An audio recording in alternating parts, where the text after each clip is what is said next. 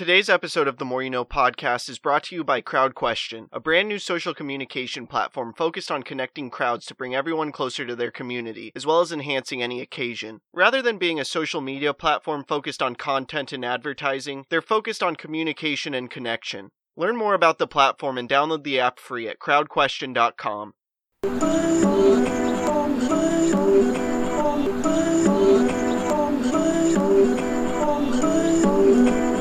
trying to make it all make sense. The More. You No. Podcast.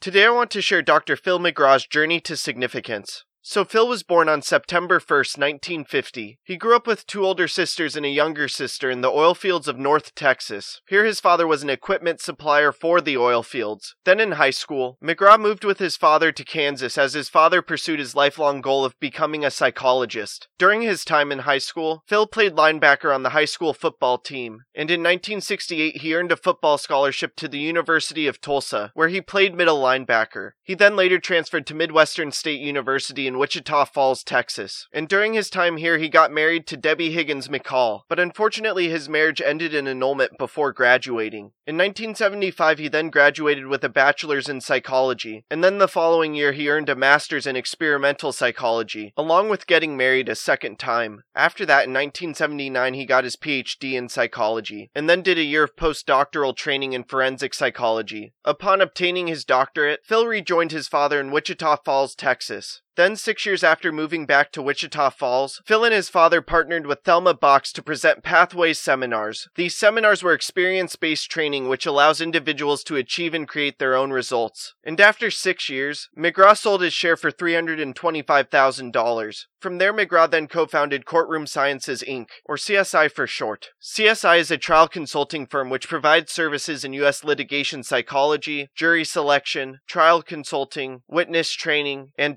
depositions. And during Phil's time with CSI, he was hired by Oprah Winfrey to prepare for the Amarillo, Texas beef trial. Winfrey was highly impressed with McGraw, and soon after the trial, she invited him to appear on her show. His appearance was highly successful, so much so he began appearing weekly on Tuesdays starting in April 1998. Then, four years later, Phil launched his own daily television show called Dr. Phil in September 2002. The show is produced by Winfrey Studios. The show has been ranked in the top 10 daily television shows for almost the past two decades now. And aside from the Dr. Phil show, Phil sold the story of his time with CSI to CBS, which they turned into the show Bull. And along with that, McGraw's written four best selling books.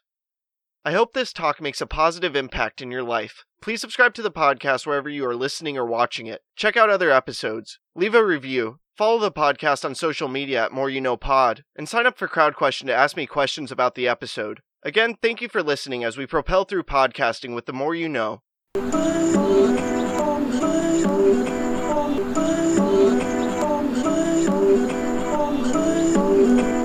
I'm trying to make it all make sense. The More. You No. Podcast.